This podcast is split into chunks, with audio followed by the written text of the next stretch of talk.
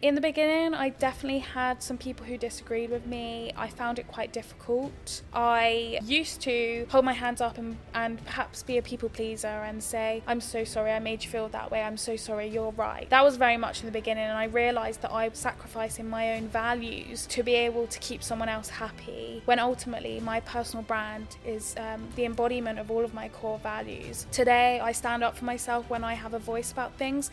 There may be times where I'm inaccurate about something and I need to be educated, and I will constantly be striving to educate myself more. However, there are times where I am going to be wrong and I need to learn to evolve beyond that and educate myself, but also stand up for myself, stand up for my values. So, yeah, we are all going to get haters. People will disagree. That's what social media is. But uh, there's a time and place where you're wrong and you need to admit that. And there's a time and place where you're right and you have to stand up for yourself. Thank you so much for clicking on this episode of The Millennial Entrepreneur.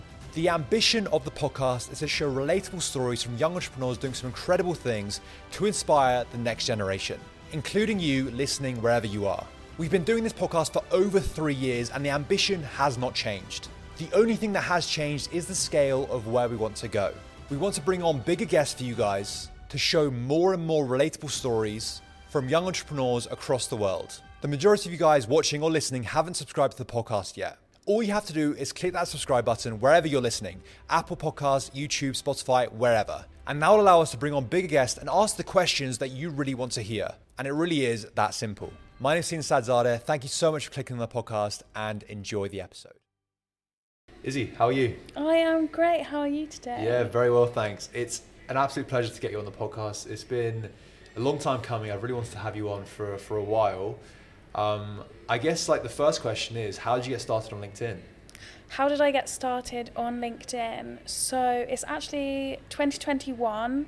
I had left my job on, I can remember the exact date actually, the 13th of May 2021. And I signed up to the platform a few weeks prior, but I didn't actually post at all. And uh, came onto LinkedIn and put my first post up and discovered you know this this community of people it's not just blog posts articles it's not we're hiring it's not um, you know we're delighted to announce we expanded the team it were real creative community people and I loved it. I mm. found my people.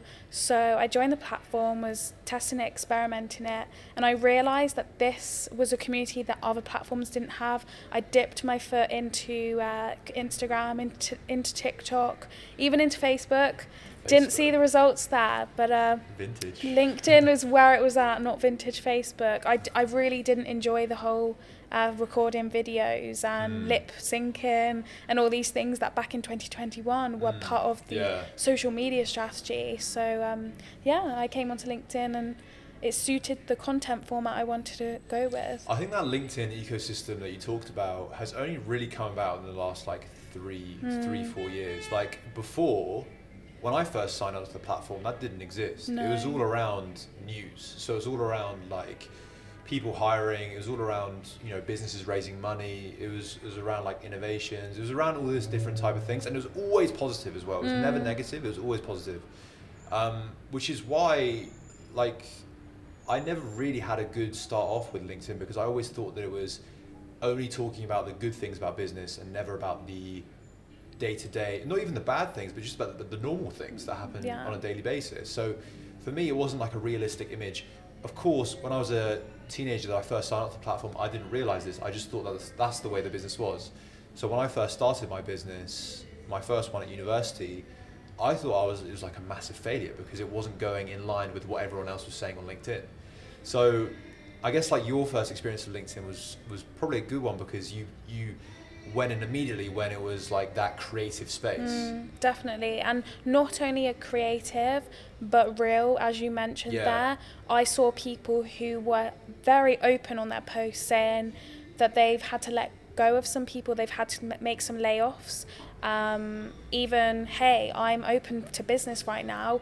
I might be homeless in the next three months. I'm open to business. And the amount of people who were supportive and commenting for reach and sharing yeah. and saying, you know, if you need help, I can help you with a newsletter. I can help you with a permanent, um, a temporary landing page. So not only com- the community was supportive, but there was a real and and kind element to it. And I'm not saying that it's always been that way, but it seemed over other platforms, especially like Twitter and t- TikTok, it wasn't as nasty. And I liked that. I felt as a young entrepreneur, I could settle in, make some connections, and not feel a fear or hesitation to uh, put my name out there. Mm. So that's what drove you to LinkedIn in the first place. I guess you dipped your toe in the water of all these different social platforms, and LinkedIn was the one where you could express yourself creatively the best. Mm. I am not one to create videos. I will sit with a camera in front of me for about two hours and I'll have a hundred videos in my phone gallery and I won't have posted a single one of them. I'm not a video editor. I'm not amazing behind the camera. So the idea of writing a piece of content and putting a creative flair to it, adding some humanization mm. in and talking to my future clients and customers, that suited me so well in comparison to constant images and videos. Mm. I want to first talk about the I guess like with LinkedIn, loads of people are always taught to post a lot, to, to talk about their journey, all this type of thing and I don't think I don't think it's really talked about enough as to the reason why you should do that, mm. and like I guess the results that you can get, the opportunities you can get from it, and that's what I really want to delve into first, and then I want to talk in about I guess like how you actually do that and how how when you first started, what what drove you to actually start growing your page. Mm. So I guess like first off, what what have been the opportunities that you've got? Like why should people care about LinkedIn essentially? Okay, obviously there are the simple things such as vanity metrics seeing engagement fly in um, the algorithm of linkedin means that you can create a community for yourself and create an audience for yourself a lot easier than perhaps some other platforms because of the way that the platform is laid out. The timeline is literally this person commented on this pers- post this person shared this post. You're able to meet and you have the opportunity to build a relationship with people very easily in comparison to other platforms. Um, but beyond that, that surface level vanity metric, you've got an opportunity here to broaden your network. If you're attaining investment or sponsorships or whatever it may be, you're a search away from finding these people. You are a mutual connection away from finding mm. these people, and that is the beauty of this platform. It is a real networking platform. Um, as well as that, I'd say that for some opportunities for myself and my personal brand, I've accrued now over 60,000 followers and a LinkedIn top voice.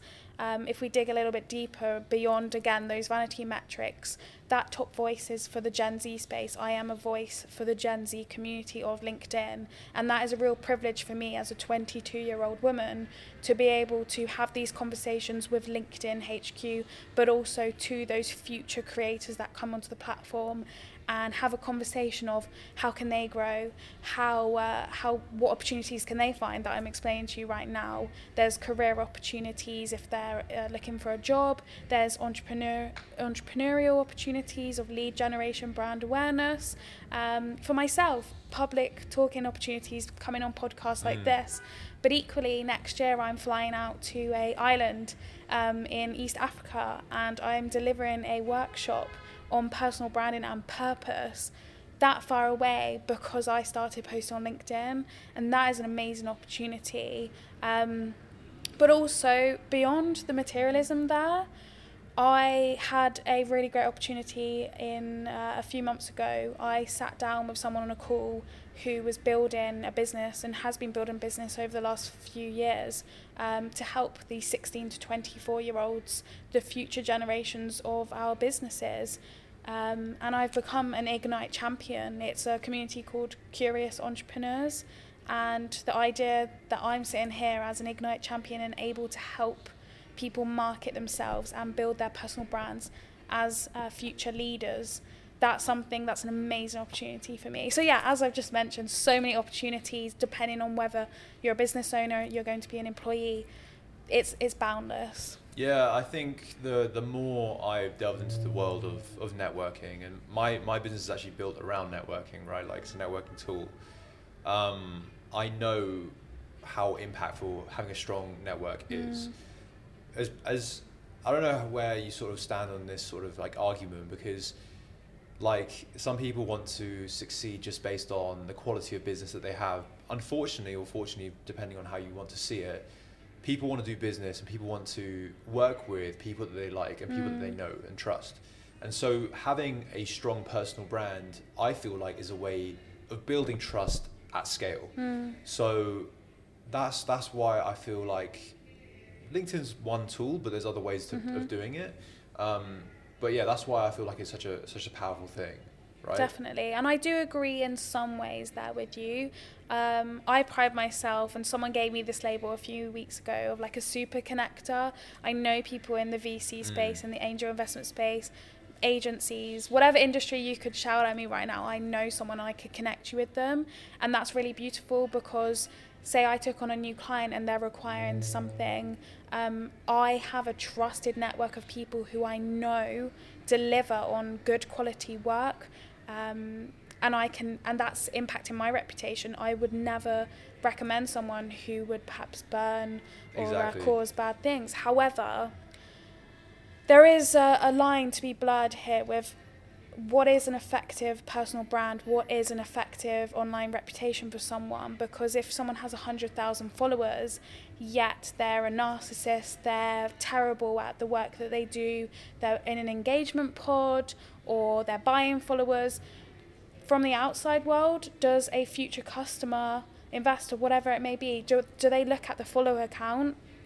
or do they see what the perception of other people have of that individual? And this is something that we really have to be careful of when we're looking to uh, use a service or choose to work with someone. Is their personal brand reflective of the credibility and the quality of work that they can deliver? Mm, that's a very interesting one because I guess the argument to LinkedIn is mm. It's fake, it's not true these followers like does it actually mean anything? If I, if this person yes they they might build my trust over a long period of time but I don't know maybe they're just a good talker maybe they're just a good mm. poster maybe their maybe their content isn't even their content. Who knows who knows? And uh, yeah as you say can they if they talk the talk can they walk the walk? And yeah. uh, some of the time I've seen that hasn't happened unfortunately. Um, and it's difficult to know. I think a really good tool for measure here is obviously checking with other people in the community, mm. looking at who they've worked with before, but equally looking at their comments and who does engage with them. Are they people like yourself, those future customers, prospective customers? Are they people who are in that industry and therefore this person can be seen as an industry leader, a thought leader, and therefore they're respected because of their work and credibility, or are they respected because they are the loudest? Um, they're the person with the resources to be able to speak loud. Mm. So I guess that's the dark side of LinkedIn, mm. right? Indeed. Um, so we've talked about personal brands, like, and I spoke a little bit about why it's so important. But I guess, like for you, why is personal brand so important? So this goes sort of beyond LinkedIn. Mm. Why is a personal brand important to yeah. me? I started my business focusing on my business brand and it never really created conversation with my target audience. I was unable to have that human one on one conversation and get people clicking on my profile, my Instagram profile, my TikTok profile, whatever it may be. Um, and really deep, dig deep and be curious with these individuals. And a personal brand for me and what I've grown to today has enabled those curious conversations where I have that conversation with someone and they walk away feeling like I care about them. I care about the mission they have. I care about doing great work with them to deliver on the objectives they have. So in in one way I'd say it's that human one-on-one conversation, but also if we go back to the opportunities that I had, it's being able to create an impact on people. I don't feel like my business brand, Spark, could deliver the exact same impact that I have as a person today and as a personal brand. The stories that I tell, I'm I'm a relatively ordinary individual. Um, I went to school, I didn't go to university, but I've had stories and I've had a journey that a lot of people can resonate with. And mm. therefore, sharing that via my personal brand means that other people have the opportunity to go on that path themselves. Mm, yeah, for sure and I guess like for people listening who are curious about personal brand, but they, they maybe feel like it's not for them because they're maybe in the B2B space mm-hmm. or I don't know, like a lot of people might not think like it would benefit them. All the opportunities that you said, it might not come to them. So I guess um, who is this for? I know it sounds like a stupid question, but like, what? Who is building a personal brand for? I am going to be really cliche and say it is for everyone. I don't think that there is a criteria of what a personal brand needs. I think of, of what a personal brand who who a personal brand is for. Mm. Um, I would say that there are requirements and characteristics that you need to be able to see success in your personal brand. Um, so if we go beyond an occupational label of like an employee or a CEO or a young founder, um, it's someone who is ambitious enough to remain consistent in creating content, curious enough to change and evolve uh, their traits and their knowledge around a certain subject someone who is welcoming of disagreement and also being able to sit in front of cameras, being able to sit in front of a public persona. Mm. There are trolls out there. There are people who are going to disagree with you, and you have to be resilient enough to say, I don't care about that. I accept the feedback. I accept that there's a differing perspective, but I'm strong in my voice and I'm going to continue delivering on making an impact um, and if someone is unable to do those things, I don't believe that they will see the success that the they will put in for their personal brand. Mm. And I guess uh, that is again a bit of the dark side of LinkedIn mm. is when people disagree with you, it's fairly public, right? Like it's I guess like have you how do you deal with the the negativity I guess within within the LinkedIn space? In the beginning, I definitely had some people who disagreed with me. I found it quite difficult. Um, I used to hold my hands up and, and perhaps be a people pleaser and say, I'm so sorry, I made you feel that way, I'm so sorry, you're right. That was very much in the beginning, and I realised that I was sacrific- sacrificing my own values to be able to keep someone else happy when ultimately my personal brand is um, the embodiment of all of my core values. Today, I stand up for myself when I have a voice about things. There may be times where I'm inaccurate about something and I need to be educated, and I will constantly be striving to educate myself more. Mm. However, equally, we have to consider the fact that um, there are times where I am going to be wrong and I need to learn to to evolve beyond that and educate myself, but also stand up for myself, stand up for my values. So yeah, we are all going to get haters. People will disagree. That's what social media is, but. Uh, there's a time and place where you're wrong and you need to admit that and there's a time and place where you're right and you have to stand up for yourself mm. and like i guess for you more specifically because you're very open on linkedin mm. like you post about mental health you talk about challenges and i guess this is the this is the angle of LinkedIn that I didn't have when I first signed up to the platform, which I think is a very refreshing and and unique and new angle that I applaud whenever anyone does does it because it's very difficult to do so. You're putting yourself in the most public mm. place, I guess, and you're just leaving yourself. Uh, it's, it's, very vulnerable. Mm. So, why did you decide to do that? Firstly that's just my personality. I am very open about my mental health and the journey that I've been on in business and beyond. Um, there was a time last year where I faced burnout and I ended up giving notice to half of my client base, and I announced that on LinkedIn.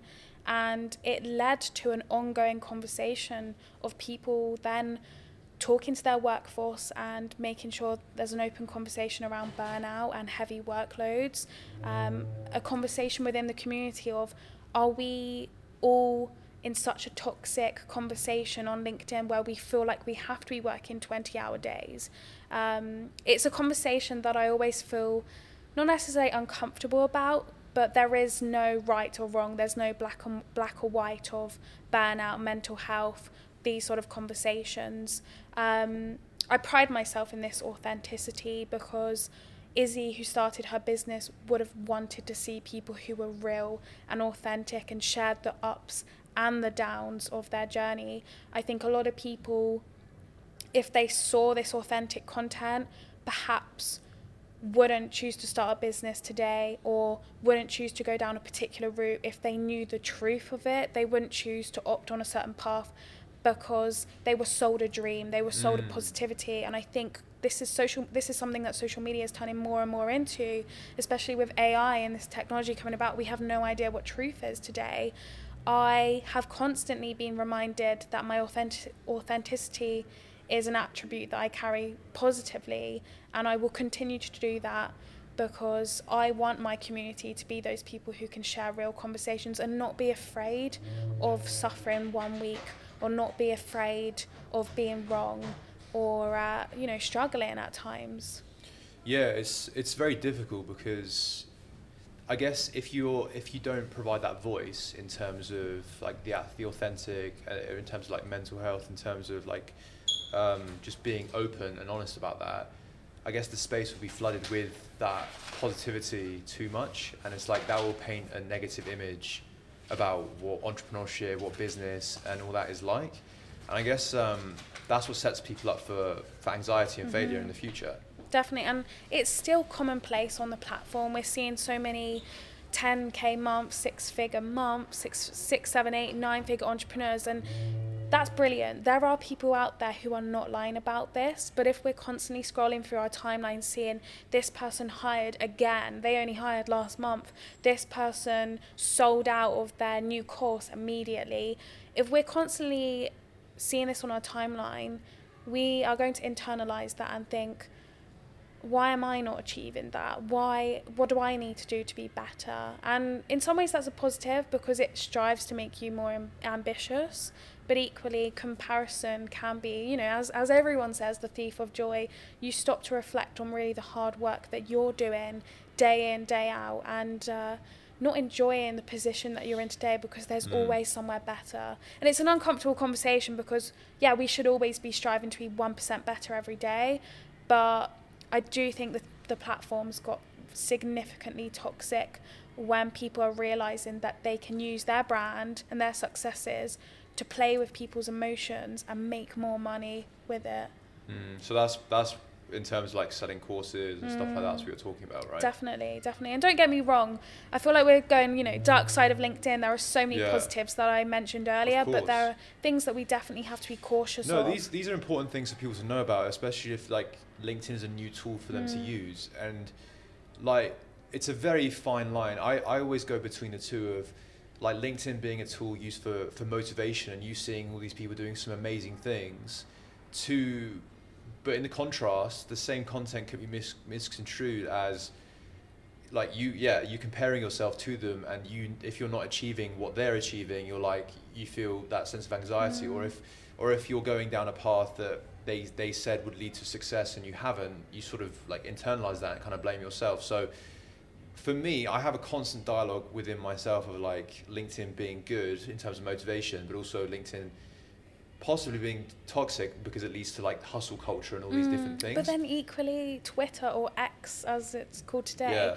that's significantly toxic and uh, not not the most supportive community. And I will say, the comment sections that if you were to post the exact same piece of content and have the same following on each platform, LinkedIn community is so much more supportive and take that as you wish. But I think social media in general is toxic. It's just um, when this is business and it's not uh, photoshopped bodies and makeup mm. and all these uh, Instagram models, it's actual business success. And the model is being a brilliant 10k plus, yeah, um, yeah. you know, six figure entrepreneur, whatever it may be. So I think our illusion of success starts to get warped more and more. It's funny how it's literally the same thing mm. in terms like, and people don't really run the comparison of, say, like these these. Okay, so say if there's a, a fashion influencer that's like posting around like gym videos and stuff like that, and then. Um, you know, their audience is like young young women and then like she's basically setting a fitness course to get like her body but in actual fact behind the scenes she's like taking all these different types of pills or getting mm. these different types of surgery and so her body's not attainable but her audience thinks thinks it is mm. and she's profiting from her course and you, you see that that's a, yeah. that's commonplace people don't really see the comparison on linkedin people like even though it exists so i'm going to give you a great example here is i often get messages from people saying izzy you've grown your personal brand to 60,000 followers. The engagement that you get on your posts is brilliant. Um, you're doing so well for yourself, so many opportunities. How can I be like you? And I go, okay, so first of all, you don't want to be mm. like me. You're your own unique individual. Yeah. But I also want to be transparent with the fact that I came onto the link I came onto the platform, the LinkedIn platform, when personal branding had only just became a thing. It was given its label. Of course, over the years, it's had its label, digital reputation, self-made marketing, whatever it may be. But on this business platform, it was still something that everyone was trying to work out and study. Um, I came on just at the right time where I had other people my age to to network with, to engage with, and to align myself with. Mm. Today, there are a significant amount of people fighting for the attention, um, and I don't know if my account would have grown so quickly if I started today in comparison to two and a half years ago. So. I'm still working hard and I try not to uh, take my account for granted, but um, yeah, I, I think it's silly to say I want to embody this person's personal brand when you have your own core values, mm. you have your own characteristics and successes and stories that, and perhaps a completely different target audience. So let's talk about personal brand. Let's talk about LinkedIn in terms of growth. So like people listening, they've got the op- they've got the, an idea of what the opportunity would look like. They want to, to take it seriously in, in today's age, so not like two years ago mm-hmm. when you mm-hmm. started I guess like how do they get started on LinkedIn? How do they grow? Okay, so before you even upload your first post or uh, send your first message, I would obviously sign up to the platform and you know get a profile picture going, take some time to curate your profile and see this as a billboard to sell yourself. It is your brand and it is the, you know, the pit stop where people, you know, the first stage that people visit to understand who you are and um, you know, you want to display who you are beyond the university you went to or the job that you're currently working at. Um, take some time here to uh, put some effort into this, maybe graphic design if you have the resources, outsource to a graphic designer for a banner, perhaps, um, you know, a featured section, wherever, whatever stage you're at and then I want you to strategize who you are. A lot of things, um, one piece of advice I give with clients is get a massive A3 piece of paper and create a mind map of who this person is. Who is Izzy Prior? Because she is beyond the agency, um, beyond the label of an agency owner of a personal branding agency. She is someone who's driven by purpose over profit. She's someone that plays rugby. She is someone who loves having conversations um, beyond the surface level, meaningful conversations surrounding entrepreneurship. Mm. She she's a big fan of an advocate of young entrepreneurship. And then also personal branding. And as you can see there, there is so much that embodies me beyond being an agency owner. So I suggest a lot of people do this. And what they will see when they create this mind map is all of the core values they have as a human will embody every single label that they've given themselves, whether it be a rugby player or a marketer. Um, and this is these core values are the things that weave who you are today. Now, once you've done that, you will very easily be able to pick out content pillars or content buckets, and these are topics that you will be able to frequently talk about on your platform and on, on LinkedIn.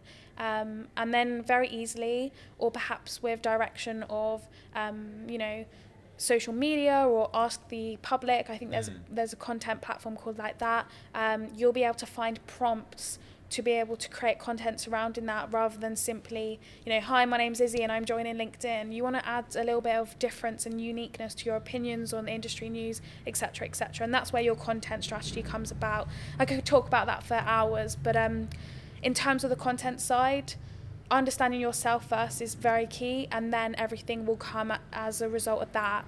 Um, one big growth uh, piece of advice that I would give is your network is your net worth. If I did not network with other young and older entrepreneurs when I started out, I wouldn't be where I am today. The younger audience that I worked with were the sounding board, the inner circle, the support group that I had as I was learning the platform and building my business the older entrepreneurs were the mentors, and some of them actually ended up being clients of the services that I used to offer. Um, but equally, so many of these people I'm still good friends with today, and they've helped me grow and challenged me to be better than I was last year, the year before. Um, And as a result of that, we engage with each other's content because we care about one another. We've developed a meaningful business relationship, and that is not an engagement pod. That is people who are aligning on interests and core values and experiences, helping one another out and supporting one another because we actually enjoy each other's content rather than liking and commenting on someone's post because I have to. I have to mm. reciprocate that. You have a choice, but equally, I will say that creating a network and putting effort into meaningful relationships is your fast track to growing on LinkedIn because it's just like word of mouth in business. You will get referrals, even if you're in the same industry selling the exact same service. You may have a referral from, you know, mate Billy down the road who uh, can't take on any new clients until next year, or the client's not a um, a good fit. They're not compatible that referral is worth its weight in gold over constantly putting out content and hoping that the next person who reads it will be in your inbox asking for services. Mm, that's an amazing piece of advice because I think a lot of people, I'm by no means a LinkedIn expert, but I, I think a lot of people preach that the quality of content you have to put out there, it has to be good, it has to be obviously authentic, but what you're saying as an extra caveat is find your community, find mm. the people that you vibe with, find the people that inspire you as well, and engage with them um, on the platform. And I guess like that's something that I don't think many people have said. I will say, like, regarding content quality, we all strive for quality. We always want to have the best format, the best video, the best photo to accompany a piece of text post um, to draw people's eyes in with a good hook, with a great meat and body of a text, a great call to action. Um, I don't think that we should overlook these things because they're the difference between someone clicking on your profile and inquiring and not. But equally, I have seen amazing personal brands of business owners excel with content that really isn't that brilliant, but it's because of the community they've brought in mm. and the amount of people that have resonated with who they are and the quality of their actual service rather than a piece of copy. So it definitely is a, a balancing act there of should I strive to network more and build good relationships or should I strive for better copy? Now, I would say both, but mm. that's because I'm someone who does know how to write good copy. I understand not everyone would be able to, yeah. and that's when obviously you can consider outsourcing, using a copywriter, training yourself, learning. But um, it's always going to be a balancing act, and I think anyone who runs a business knows that you're constantly juggling 10 million things at once, so many plates are spinning. So that brings me nicely to the next question, I guess, in terms of like okay, that's the game plan for LinkedIn. I guess the opportunities you already you already said, but I guess um, it seems like a fairly obvious thing to be doing. But then, like, what are the main things that people say as to what holds them back, like engaging with LinkedIn? And I, I think like for myself, it would be a like time, obviously, and then like energy, content ideas, all these different things, and. I get them; they're valid, but I guess like, how do you? What are your sort of like feedbacks to those? Okay, so when I hop on a discovery call or a networking call with someone and it comes into the conversation of, oh, I really should work on my personal brand. I my business coach has told me I need yeah. to start posting on LinkedIn or getting on there, or we really need to. We've been wanting to for the last year, but haven't had time. Um, I dig a little bit deeper and I add, I ask those uncomfortable questions, and it usually comes up with an hesitancy to post because they care too much what other people think. They don't want to brag about perhaps the investment that they've attained or, you know, fundraised. They don't want to brag about the company they've grown over the last 10 years. They don't want haters in their comments disagreeing with them. They're too hesitant and they are hindered this growth is hindered by a fear of caring what other people think. And it blows my mind because I'm sitting on a call with someone who has scaled a business to, you know, three and a half million, um, or three and a half um, million dollars, whatever it may be, and they're not putting the amazing stories that they've had out there. So there are a mm. couple of things you, you mentioned there that I will object to and I will give you a response to. So time, if you have the money, then uh, look at outsourcing your copy or working with an accountability coach or getting an admin to take the tasks of your day that don't require you and your unique brain and your decision making. Energy, um, I think that's just an excuse because as business owners, we're always juggling and spinning plates. Um, when you educate yourself on LinkedIn and start to understand what is needed, it becomes addictive. And I will say it, it, becomes sort of an obsession to be able to network with these people and to be able to reap in these rewards. Content ideas, you have um, resources out there. There's something ask the public or ask the audience. There's other people's posts. You can literally scroll scroll the platform for five minutes and find frameworks and inspirations from other people. Perhaps they've had an objection from um, you know someone. Use that but obviously don't take their copy and paste it. Use it as an inspiration. Put it into a bank and think i'm going to write a post that's about why i started a business or uh, what my purpose is. Mm. equally you're probably having a number of sales calls a week or conversations with your staff members, turn that into content. One great piece of advice that I gave someone last year and it actually led to more leads generated was take the objections that you have and are facing on your calls, those sales calls, and turn it into a piece of content because immediately, if you're saying to someone, we cost this much because of XYZ, put that in a piece of content. We cost this much because we're delivering on this. We are, you know, this is the great quality work that we provide, etc., etc. You're cutting down uh, further objections. You're enabling more sales calls to be booked, and also you're building trust with your audience by being so transparent there are so many content ideas just brimming around the room in you, and in your brain. Mm. You just need to speak with someone. I'm sure in this podcast, I've come up with a hundred content ideas that I could turn into copy at a future date. Having a conversation that creates content. So um, I think there are so many reasons why people put off uh, starting on LinkedIn.